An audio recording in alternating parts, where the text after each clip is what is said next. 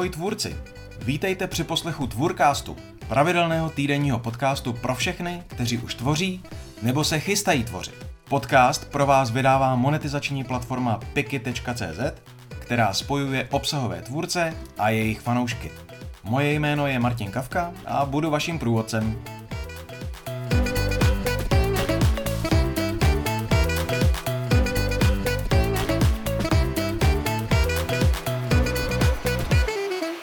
Jak na dobré rozhovory. Než se do toho pustíme, rád bych poděkoval všem, kteří se už teď rozhodli podpořit Tvůrcast. Díky předplatnému máte přístup k textovým přepisům epizod a chystáme další výhody. Pokud se chcete k předplatitelům přidat, můžete na w w w tečka tvůrcast tečka c z. Díky moc! A jdeme na to.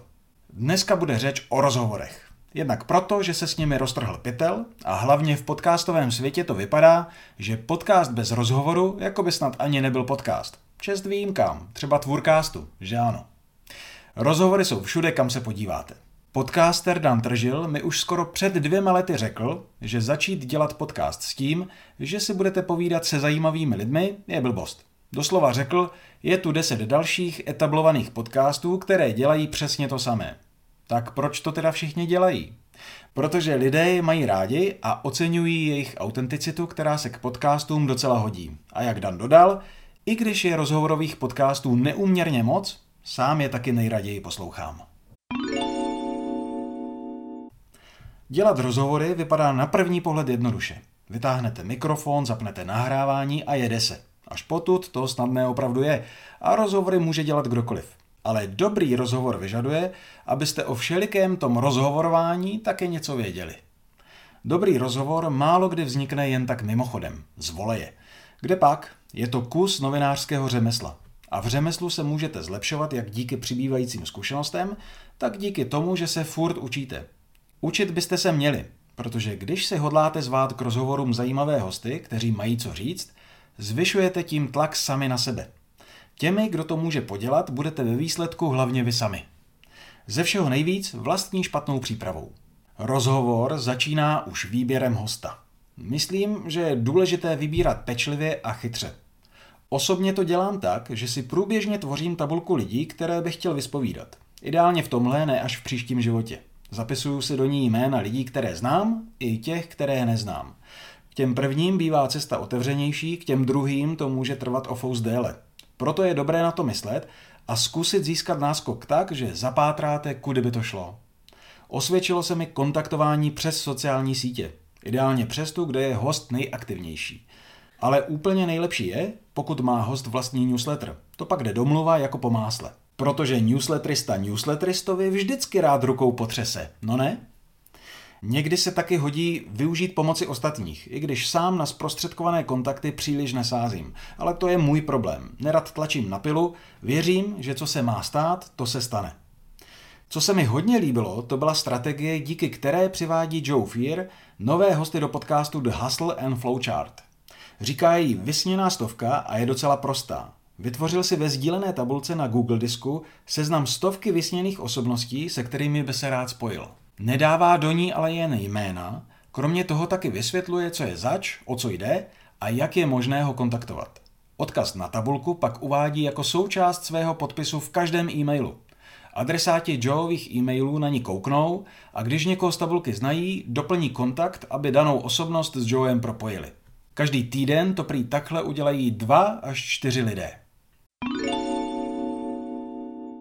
Při výběru hostů jdu někdy po velkých rybách a někdy spíše po lidech, kteří z mého pohledu letí tak trochu pod radarem.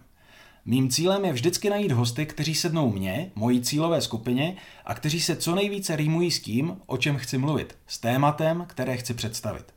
A snažím se přitom hledat lidi, kteří mají ve veřejném prostoru co říct, ale zároveň na vás nevyskočí z každé konzervy. Moc se mi nezamlouvají rozhovorové vlny, na kterých surfují pořád stejní lidé.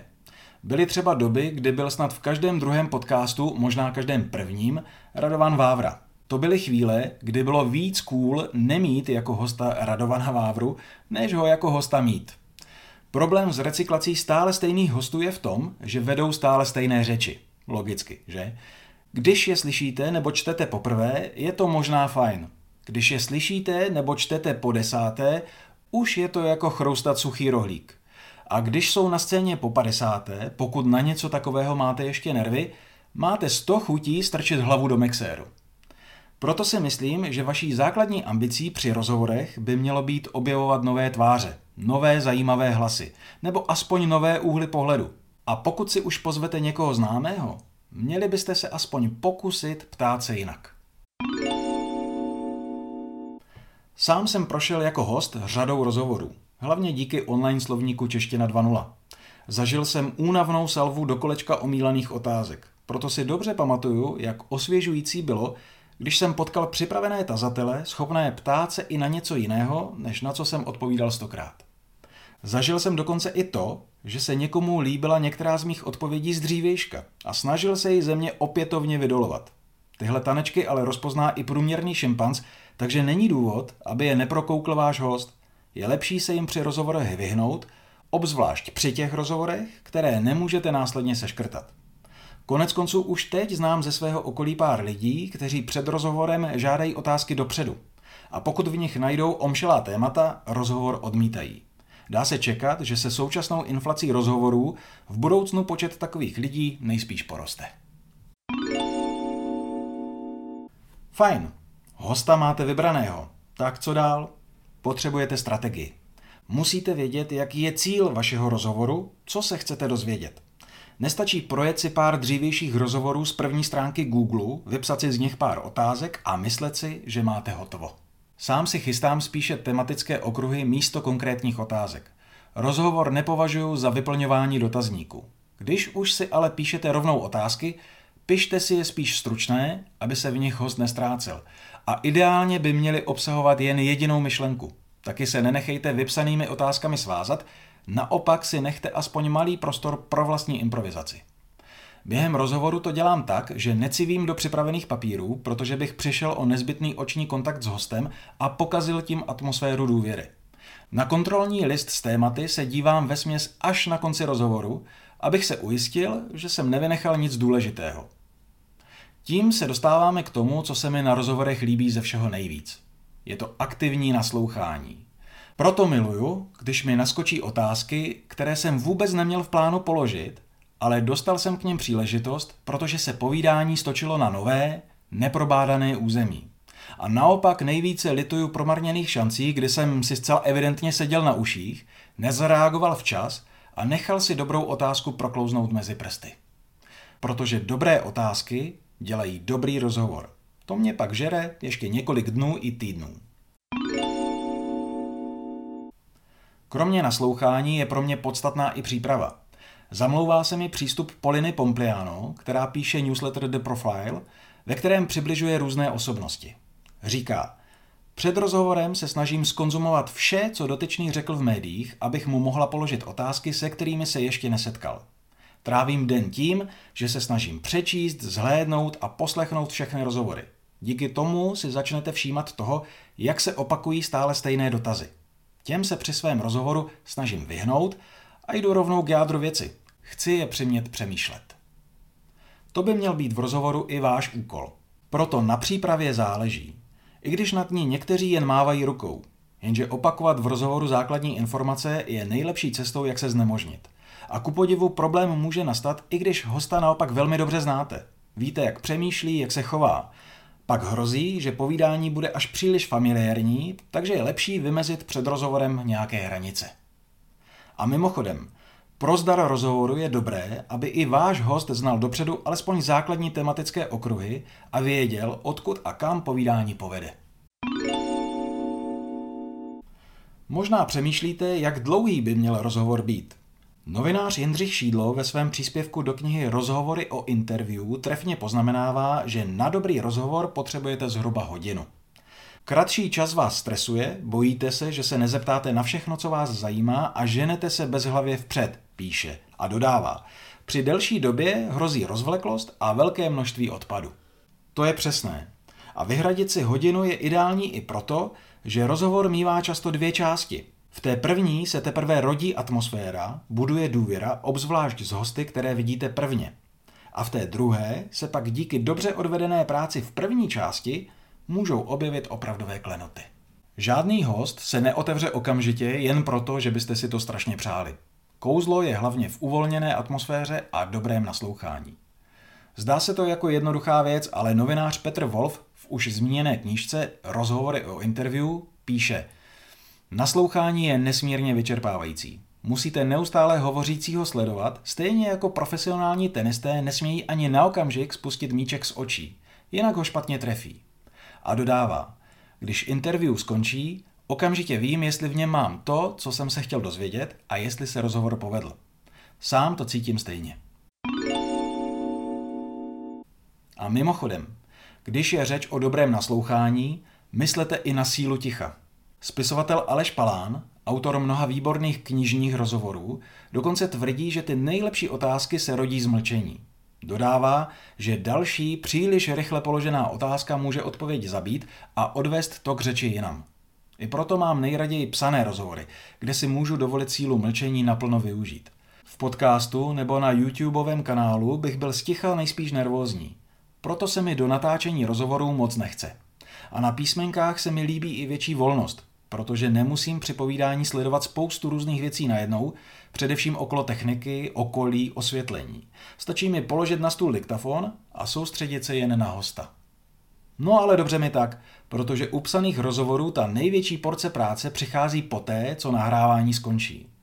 Jasně, i podcastové nebo YouTubeové povídání je potřeba sestříhat nebo připravit v postprodukci, ale to hlavní už je odvedené.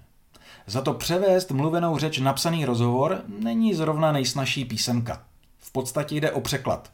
Jako autoři musíte opracovat myšlenku a předložit ji publiku v co nejlepší podobě. A tak přehazujete celé pasáže, rozdělujete dlouhé odpovědi otázkami, které nepadly, zkrátka hledáte správný poměr stylizace a autenticity. Je to trochu freestyle, ale cílem je napsat, co chtěl host říct, nejenom přepsat to, jak to doopravdy řekl.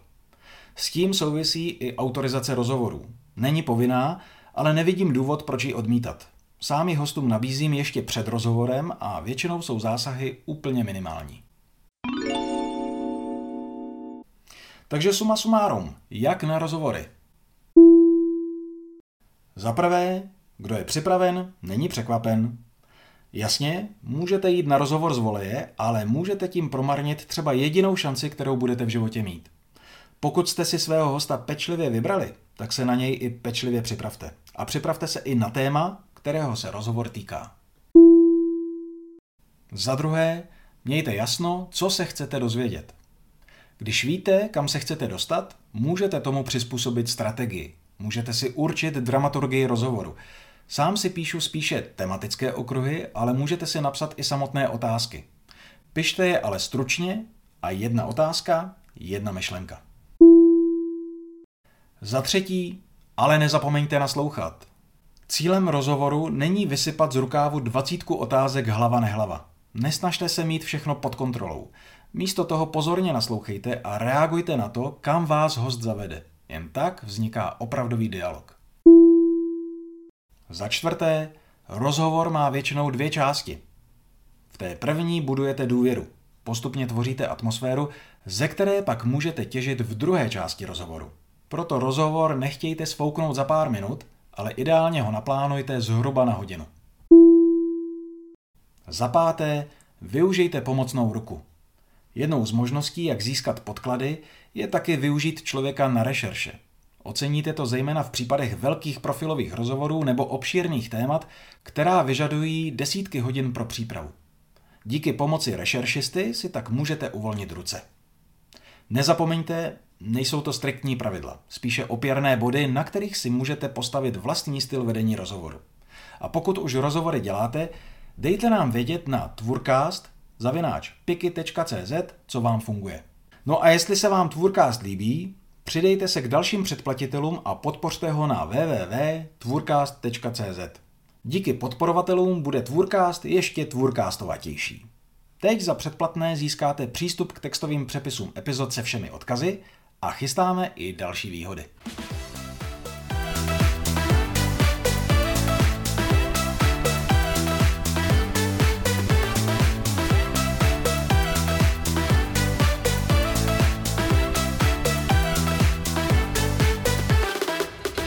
Poslouchali jste Tvůrcast od PIKI, platformy spojující obsahové tvůrce a jejich fanoušky.